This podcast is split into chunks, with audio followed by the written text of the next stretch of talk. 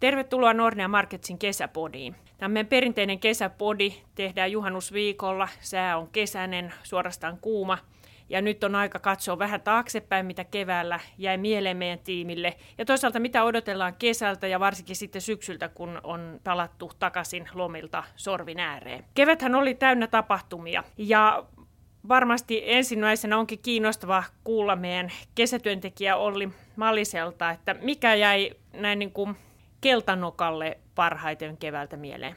Joo, no sitä ei tarvitse pitkään miettiä. Heti kun oli päässyt aloittamaan töissä, niin korkojen nousu alkoi näkymään, näkymään pankkimarkkinoilla ja toi Silicon Valley Bank kaatu Yhdysvalloissa. Siitä sitten leviski isompi huoli pankkisektorin kunnosta, mikä realisoitui sitten täällä Euroopassakin Credit Suissen uuden omistajan löytämisenä ja siinä muista, että siinä viikonloppuna piti kyllä seurata markkinoita aika tiuhaa, että mitä tapahtuu ja noviisinkin piti pitää hatusta kiinni. Silloin markkinaliikkeet oli niihin aikoihin tosi suuria ja sen jälkeen tällaiset 50 korkopisteen liikkeitä ei ole oikein tuntunut miltään. Pääsit heti niin kuin hyppäämään syvään päätyyn. No Janne, meidän korkoanalyytikko Jan von Geeri, jonka kaikki kuulijat varmasti tuntee, niin sä oot paljon kokeneempi. Milläs mielen sä analysoit tätä pankkiliikettä USAssa, niitä nouseita huolia silloin keväällä? Heiluko yhtään konkarilla tuoli alla, että mitäköhän tässä oikein tapahtuu tai jännittikö?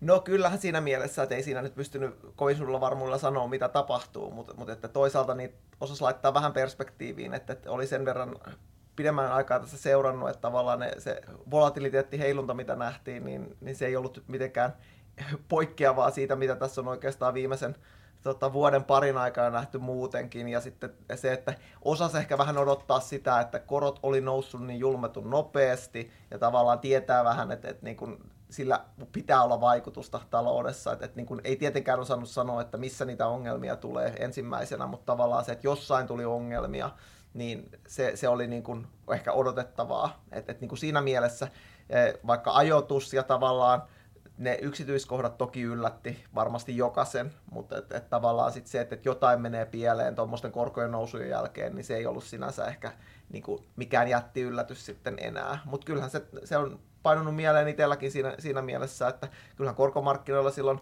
ainakin hetken aikaa mietittiin, että oliko koronnosto nyt tässä ja tuleeko tässä pikaisia koronlaskuja. Kyllä Yhdysvalloissa meillä oli ihan, ihan tota markkinatoimijoita, ää, pankkeja, ainakin yksi pankki tulee mieleen, joka muutti siinä näkemyksensä, että silloin maaliskuussa Fed olisi kyllä lähtenyt jo laskemaan korkoa, että, että niin kuin nyt tilanne on taas rauhoittunut, mutta että silloin mietittiin jo niitä, niitä niin kuin vähän pidemmän aikavälinkin näkymiä aika nopeastikin jo uusiksi. Joo, kyllähän se oli tosi kiinnostava se kevät ja herätti aika paljon kysymyksiä ja aika monen, monen kertaan saatiin vastata varmasti meidän tiimissä siihen kysymykseen, että onko nyt vuosi 2008 uudelleen ja koetaanko Lehman Brothers kriisi ja rahoituskriisi uudelleen.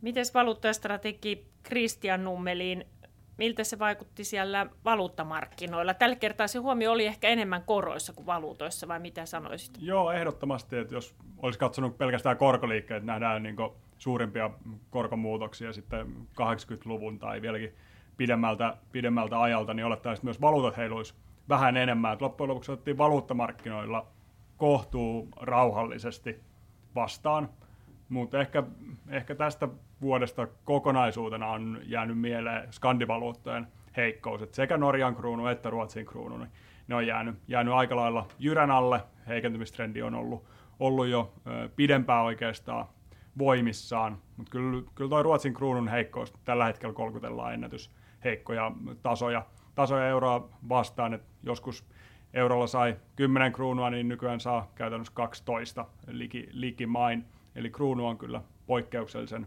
heikko. Ruotsin asuntomarkkina, se on ollut, ollut vaikeuksissa, vaikka se laskuvauhti asuntojen hinnoissa on ihan samalla lailla, lailla jatkunut. Se on ollut mielenkiintoinen seurata, paljonko se vaikuttaa myös, myös valuuttamarkkinoilla. Ja toisaalta sitten se keskuspankin vaikeus ilmenee ehkä Ruotsissa oikein, oikein hyvin, eli talous on aika heikoissa kantimissa, työmarkkinoilla menee sen sijaan vielä, vielä erittäin hyvin, mutta kotitalouksien kulutus on on nihkeitä, asuntomarkkina vaikeuksissa.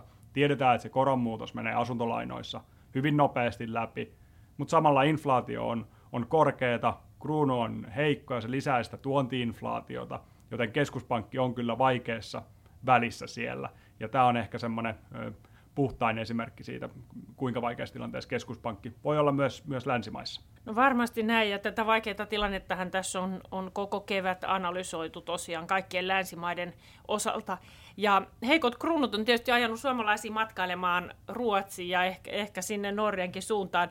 Miten Juho, meidän Suomi-ekonomisti Juho Kostiainen, Miten se Suomen talous, kärsiikö se nyt siitä, että matkailijavirrat suuntaakin muualle Pohjoismaihin? No, sillä voi olla tie, tiettyä vaikutusta osittain myös sillä, että niin kuin venäläiset ja aasialaiset turistit käy vähemmän Suomessa kuin aikaisemmin, ja se näkyy meidän matkailussa, ja sitten myös se, että suomalaiset on nyt palannut taas sinne ulkomaan matkailun pariin parin vuoden tauon jälkeen mikä itse on itse asiassa yllättänyt positiivisesti tänä vuonna tästä kaikesta turbulenssista huolimatta, niin työllisyys on kehittynyt erittäinkin hyvin niin Suomessa kuin sitten Euroopassa ja USAssakin. Eli vaikka talouden kasvu on hidastunut selvästi, niin ää, nähdään, että työmarkkinoilla edelleen riittää kysyntää työvoimalle ja työllisyysasteet on pysynyt Suomessakin siellä 74 prosentin päällä ää, mukavasti. Eli sillä puolella ei ainakaan toistaiseksi ottaa turbulenssi paljon vaikuttanut. Toki nyt sitten tilanne,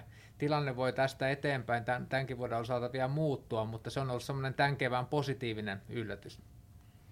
Joo, työmarkkinoita tässä on tosiaan ihmetelty ja ne on ollut vahvat oikeastaan kaikkialla muualla paitsi Kiinassa. Ja mä oon tosiaan Nordean pääekonomisti Tuuli Kouvu ja usein nämä mun kohokohdat liittyy tuohon Kiinan talouden seurantaan ja ja tänä vuonna sielläkin on ollut näkymä aika kahtia jakonen. Alkuvuonna tosi kovia kasvulukuja sen takia, että koronarajoitukset poistu silloin viime vuoden lopussa, mutta totta kai nämä kasvuluvut on tässä vuoden mittaan hiipunut. Aika paljon me ollaan ihmetelty meidän tiimissä lehtiotsikoita, jotka, jotka niin kuin meidän mielestä liiotteleekin jopa tätä Kiinan kasvun hidastumista. Meidän mielestä se on ihan loogista, että se suurin kasvusysäys on jo itse asiassa nähty ja, ja nyt jatko on paljon paljon vaikeampaa. Että kyllähän meidän odotuskin on, että vuositasolla Kiinan kasvu on tänä vuonna kovaa, noin 6 prosenttia, mutta sitten ensi vuonna hidastuu aika selvästi. Ja, ja kyllä me uskotaan edelleen, että tällaista profiilikohti Kiina on menossa. Mutta hirmu kiinnostava kevät on ollut, niin kuin näistä vastauksista kävi ilmi, on, on sattunut yhtä sun toista, ja nyt jos me käännetään vähän katseita sitten tulevaan, niin ei nämä pohdinnat varmaan helpotu mä itse mietin tietysti paljon inflaationäkymää, milloin se inflaatio oikein rauhoittuu lähelle keskuspankkien tavoitetta. Ja, ja kyllä siinä ihmeteltävää edelleen riittää, että vaikka inflaatioluvut sinänsä on tulossa alaspäin, niin pohjainflaatio USA ja euroalueella edelleen yli 5 prosenttia, niin, niin kyllä se kovaa on. Ja aika usein tulee se kysymys, ja mä Janne esitänkin sen nyt sulle, että miten taloudet nyt oikein tästä kaikesta selviää ja, ja miten ihmeessä inflaatioluvut on näin korkeat, vaikka korkoja, niin kuin itsekin kuvasit, on, on nostettu ennätysvauhtia? No joo, yllättävän hyvin on, on taloudet toisaalta kestänyt. Että, että tässä herää kysymys, että onko se viive vaan siitä kireämmästä rahapolitiikasta sinne reaalitalouteen, onko se pidentynyt vai onko niin kuin se talouden korkoherkkyys heikentynyt. Että tästä on, on monenlaisia näkemyksiä, että kyllähän esimerkiksi EKPssä on selkeä ainakin siipi keskuspankkireja, jotka argumentoi sitä, että se talouden korkoherkkyys on, on pienentynyt, koska niin kuin monella on kiinteäkorkoisia lainoja, koska valtioiden korkosidonnaisuus on pidentynyt, koska työmarkkinat on niin, kuin niin vahvassa tilanteessa, niin se rahapolitiikka ei välity yhtä nopeasti kuin aikaisemmin. Yhdysvalloissa me tiedetään, että, että niin kuin kotitaloudet siellä suosii 30-vuotisia kiinteäkorkoisia asuntolainoja, joten ei, ei se sinne sinne se korkeampi lyhyt korko välity kuin ensisijassa sitten niin uuden aktiviteetin kautta. Yhdysvalloissa, jos katsoo, niin palkkojen nousu on tällä hetkellä jo nopeampaa kuin toteutunut inflaatio, eli reaalisesti ostovoima on alkanut kehittyä jo positiivisesti, että et voisi jo ajatella, että et niin kuin Yhdysvalloissa se pahin paine on, on niin kuin jo takanapäin, euroalueella olla menossa siihen suuntaan. Toki keskuspankeilla se tavoite on se, että se inflaatio pitää saada kuriin, ja jos se talous ei, ei niin kuin näillä koroilla hidastu riittävästi, niin sitten pitää kiristää lisää. Et mun on ainakin itse vaikea nähdä, että tuolla työmarkkinatilanteella se inflaatio palaisi sinne 2 prosentin tavoitteeseen, eli tavallaan tavalla tai toisella meidän pitää nähdä se talouden hidastuminen, työmarkkinoiden viileneminen, jotta sinne inflaatiotavoitteeseen sitten niin päästäisiin. Toki se voi tulla jotain muutakin kautta, että voi tulla taas joku shokki, mitä me ei nyt nähdä, nähdä joka sitten niin kuin iskee talouteen, viilentää niitä työmarkkinoita, mutta jos ei tällaista tule, niin kyllä se vaatii sitten keskuspankkeilta tavallaan pitkäjänteisempää linjaa, että ehkä korkoja pitää vielä jonkun verran nostaa, sen jälkeen ne korot pitää pitää siellä korko, korkealla pidemmän aikaa, ja sitten pikkuhiljaa nähdään ehkä sitä inflaation tuloa niin kuin alaspäin. Et siinä mielessä ei tämä huomion kohde korkomarkkinoilla ole vieläkään niin kuin siirtynyt mihinkään, että kyllä se on edelleen niin kuin arvuttelu siitä, että, että, että, että mihin, mihin se korkohuippu huippu niin kuin asettuu ja sen jälkeen sitten, että kuinka kauan ne korot pysyy korkealla. Pari vuottahan me ollaan pengottu tätä samaa teemaa, inflaatio ja korot. Miten Janne, tänään just taitaa lähteä liikkeelle uudet Nordean korkoennusteet. Tuleeko niihin minkäännäköisiä muutoksia? No kyllä me sitä niin kuin USAn ennustetta etenkin ollaan mietitty, mietitty vähän niin kuin uusiksi, että, että e, USAssa ne rahoitusolosuhteet ei edelleenkään näytä kovin niin kuin tiukoilta. Ne maaliskuun pankkihuolet on jäänyt vähän niin kuin taustalle, ei näytä, että sitten kiristikään sitä rahoitusympäristöä sillä tavalla, kun silloin, silloin näytti perustellulta.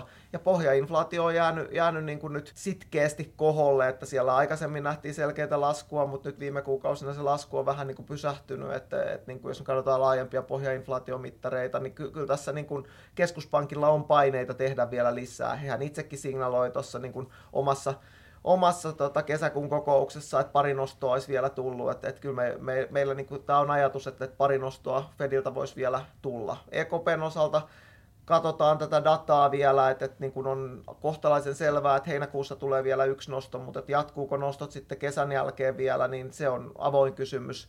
EKPkin linja on pikkasen tässä pehmentynyt, joka kertoo, että korkohuippu alkaa lähestyä, että, että niin kyllä se peruskuva on EKPltä, että tässä ei ainakaan kovin montaa nostoa, nostoa niin kuin enää ole tulossa. Joo, kyllä EKPn tilanne on tosi mielenkiintoinen ja se osittain liittyy myös siihen, että talouden näkymät on tosi kahtia jakautuneet teollisuusrakentaminen, investoinnit selvästi kärsii näistä tiukoista koronnostoista, mutta sitten samaan aikaan näyttää sille, että ihmiset haluaa kuluttaa palveluita ja tämä koronan jälkeinen toipuminen on yhä käynnissä. Yksi kiinnostava huomio mun mielestä oli se, että kun keväällä EKP yrityksiltä kyseli niiden hinta hintatoiveista tai hintasuunnitelmista, niin siellä palvelusektorin yritykset totesivat kylmän viileesti, että hinnat nousee, koska ihmisiä ei näytä, tai kuluttajia ei näytä kiinnostavan, että kuinka paljon ne palvelut maksaa. Ne tekee kauppaissa korkeimmillakin hinnoilla. Eli, eli kyllä siellä niitä inflaatiopaineita selvästi on vielä aika paljon ja varmasti me syksyllä, kun palataan lomien jälkeen, niin taas mietitään, että milloinkohan EKP näkee niitä kahden prosentin inflaatiolukuja ja kuinka paljon tosiaan, niin kuin Janne kuvasit, niin koronnostoja se vielä vaatii. No miten nämä suuret kysymysmerkit siellä inflaatiokorkokuvassa, Kristian, niin on näkynyt tällä hetkellä siellä valuuttamarkkinoilla? Mitä ajattelet, että syksy ehkä tuo siellä tullessaan? No ehkä suurimmiten siinä, että tietysti keskuspankit ajaa hyvin vahvasti sitä valuuttamarkkinaa. Myös euron nousu on mielenkiintoinen, se alkoi oikeastaan jo jo viime, viime syksyn loppupuolella, kun energiakriisi jäi selvemmin taakse. Yksi iso kysymys tietysti tulee olemaan, nähdäänkö energiakriisin jonkun tyylistä paluuta syksyllä ja talveen mennessä. Meillä on kaasuvarastot on huomattavasti paremmassa kunnossa kuin vuosi sitten, mutta toisaalta viime vuosi oli loppujen lopuksi aika lämmin talven osalta.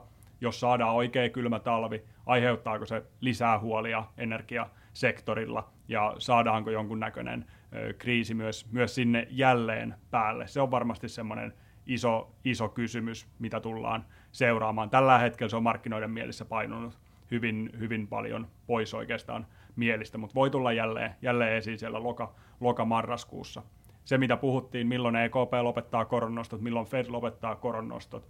Oikeastaan tämä koko talousdata on aika sekalaista teollisuus on, on huonossa hapessa ja palveluilla menee taas todella hyviä taantumasta, ei tietoakaan. Me nähdään inflaatiossa, tuottajahinnat hinnat laskee ja tavarahinnoissa paineet on, on selkeästi vähäisemmät ja toisaalta palveluissa hintapaineita on, on reippaasti enemmän.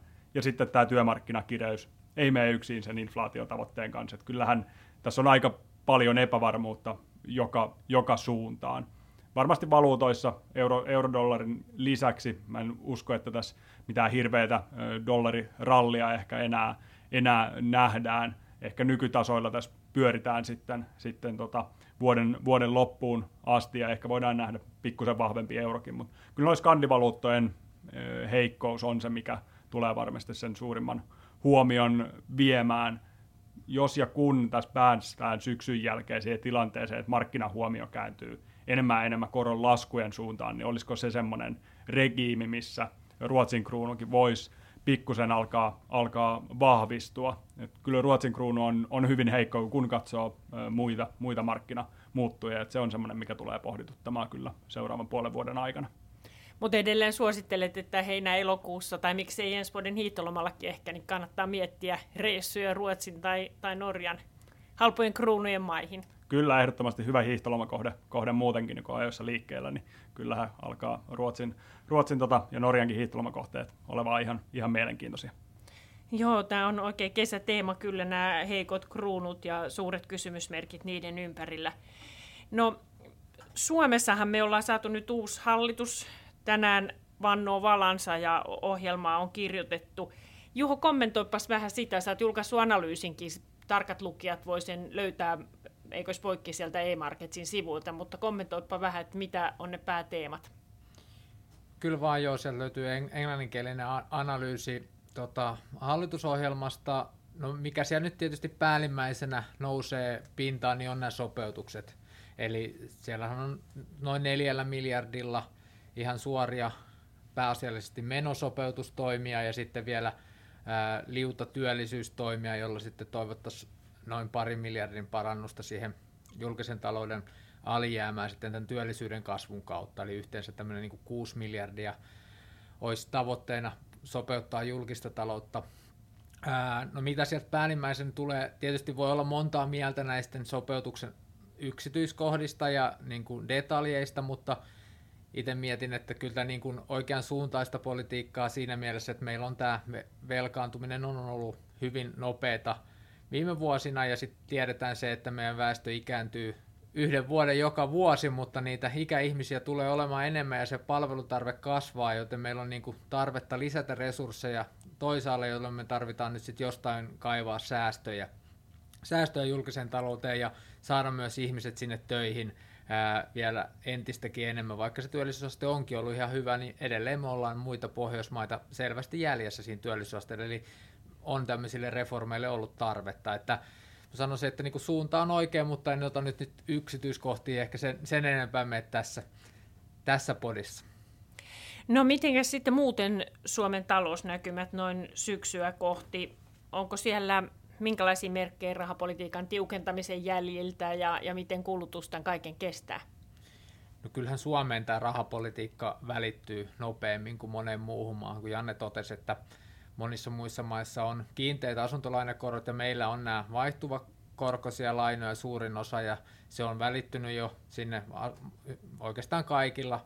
Suomalaisilla alkaa olla jo korko noussut siinä asuntolainassa nyt tämän vuoden aikana viimeistään ja ää, se mihin se on nyt heijastunut eniten on asuntomarkkinat, eli siellä kysyntä on ollut tosi heikkoa ja sitä kautta se näkyy nyt siellä rakentamisessa. Eli rakentamisesta on tullut aika huolestuttaviakin lukuja itse asiassa, jos katsoo nyt ihan viimeisemmät tiedot vaikka rakennusluvista tai uusista aloituksista, niin ne kyllä nyt sitten povaa aika heikkoa kehitystä rakennussektorille seuraavan vuoden ajaksi.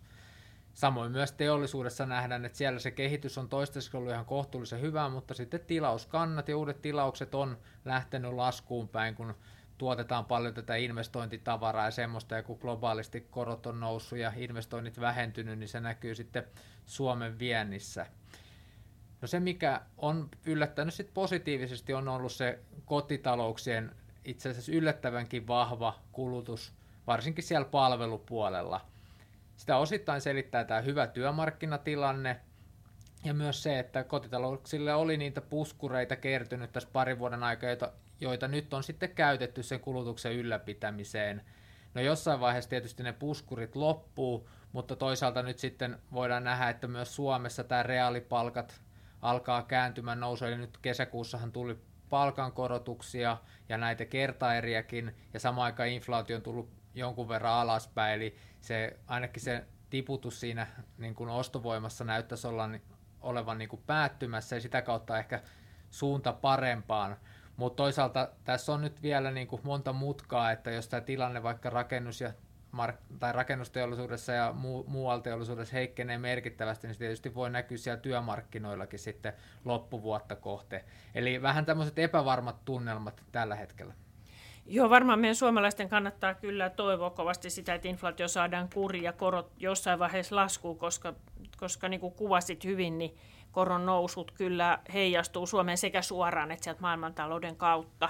No kulutus on se, se valo, valopiste ja valonpilkahdus Suomenkin taloudessa. Oli se seuraat meillä korttidataa ja olet luvannut läpi kesän julkaista lukijoiden ja median iloksi dataa siitä, miten suomalaiset käyttää kortteja ja miltä se kulutus näyttää niin palvelu- kuin tavarapuolella.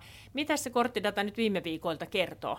Joo, se on tosi mielenkiintoista ja niin kuin Juho tässä sanoi, niin se ostovoiman lasku ei ole ihan täysmääräisesti näkynyt vielä kulutuksessa. Että on paljon säästöjä, mitä on pystytty purkamaan ja sitten työmarkkinatilanne on, on jatkunut vahvana. Reaalinen kulutus on ollut pikkasen viime vuoden tason alapuolella tässä nyt alkuvuoden aikana. se jakautuu kahtia, niin kuin tällä hetkellä taloudessa moni muukin asia. Palvelukulutus on jatkunut vahvana, siitä on ollut kasvua viime vuoteen verrattuna, mutta sitten taas tavaroissa kauppa on käynyt ei niin vilkkaasti ja se varmasti johtuu aika pitkälti näistä koronan vaikutuksista vieläkin, että korona-aikana ihmiset osti paljon tavaroita, mutta sitten taas ei päästy kuluttaa palveluja ja palveluihin on jäänyt sitä patoutunutta kysyntää. Esimerkiksi kulttuuripalvelut kasvo viime vuonna paljon ja varmasti jatkaa kasvua vielä tänäkin vuonna, että eiköhän tästäkin ole tulossa oikein hyvä festarikesä. No näin toivotaan, että säät suosii ja, ja ihmiset lähtee liikkeelle ja näyttää kyllä lähteneen, mitä itse ainakin tuossa Jukolla viestissä tuli pällisteltyä porukkaa viikonloppuna. No meillä on aina joku perinteinen kesäkysymys ja, ja usein on kysytty suosikkijäätelömakuja ja niin poispäin, mutta nyt tällainen oikein niin kuin perinteisistä perinteisin. Vihta vai vastajanne? Sanotaan, vihta. Juho. Vasta. Kristian. Satakuntalainen vastaa vihta. Olli. Vihta ehdottomasti. Mä oon Kaakkois-Suomesta kotoisin ja musta tuntuu, että me käytetään molempia sanoja, että en ota tähän kantaa, mutta toivotellaan näihin juhannustunnelmiin kuulijoille oikein aurinkoista ja mukavaa kesää. Kiitos koko meidän tiimille hyvästä analyysistä kevään aikana ja jännityksellä jäädään odottamaan, että mitä kaikkea syksy tuo tullessaan. Palataan podeihin heti kesälomien jälkeen. Moikka!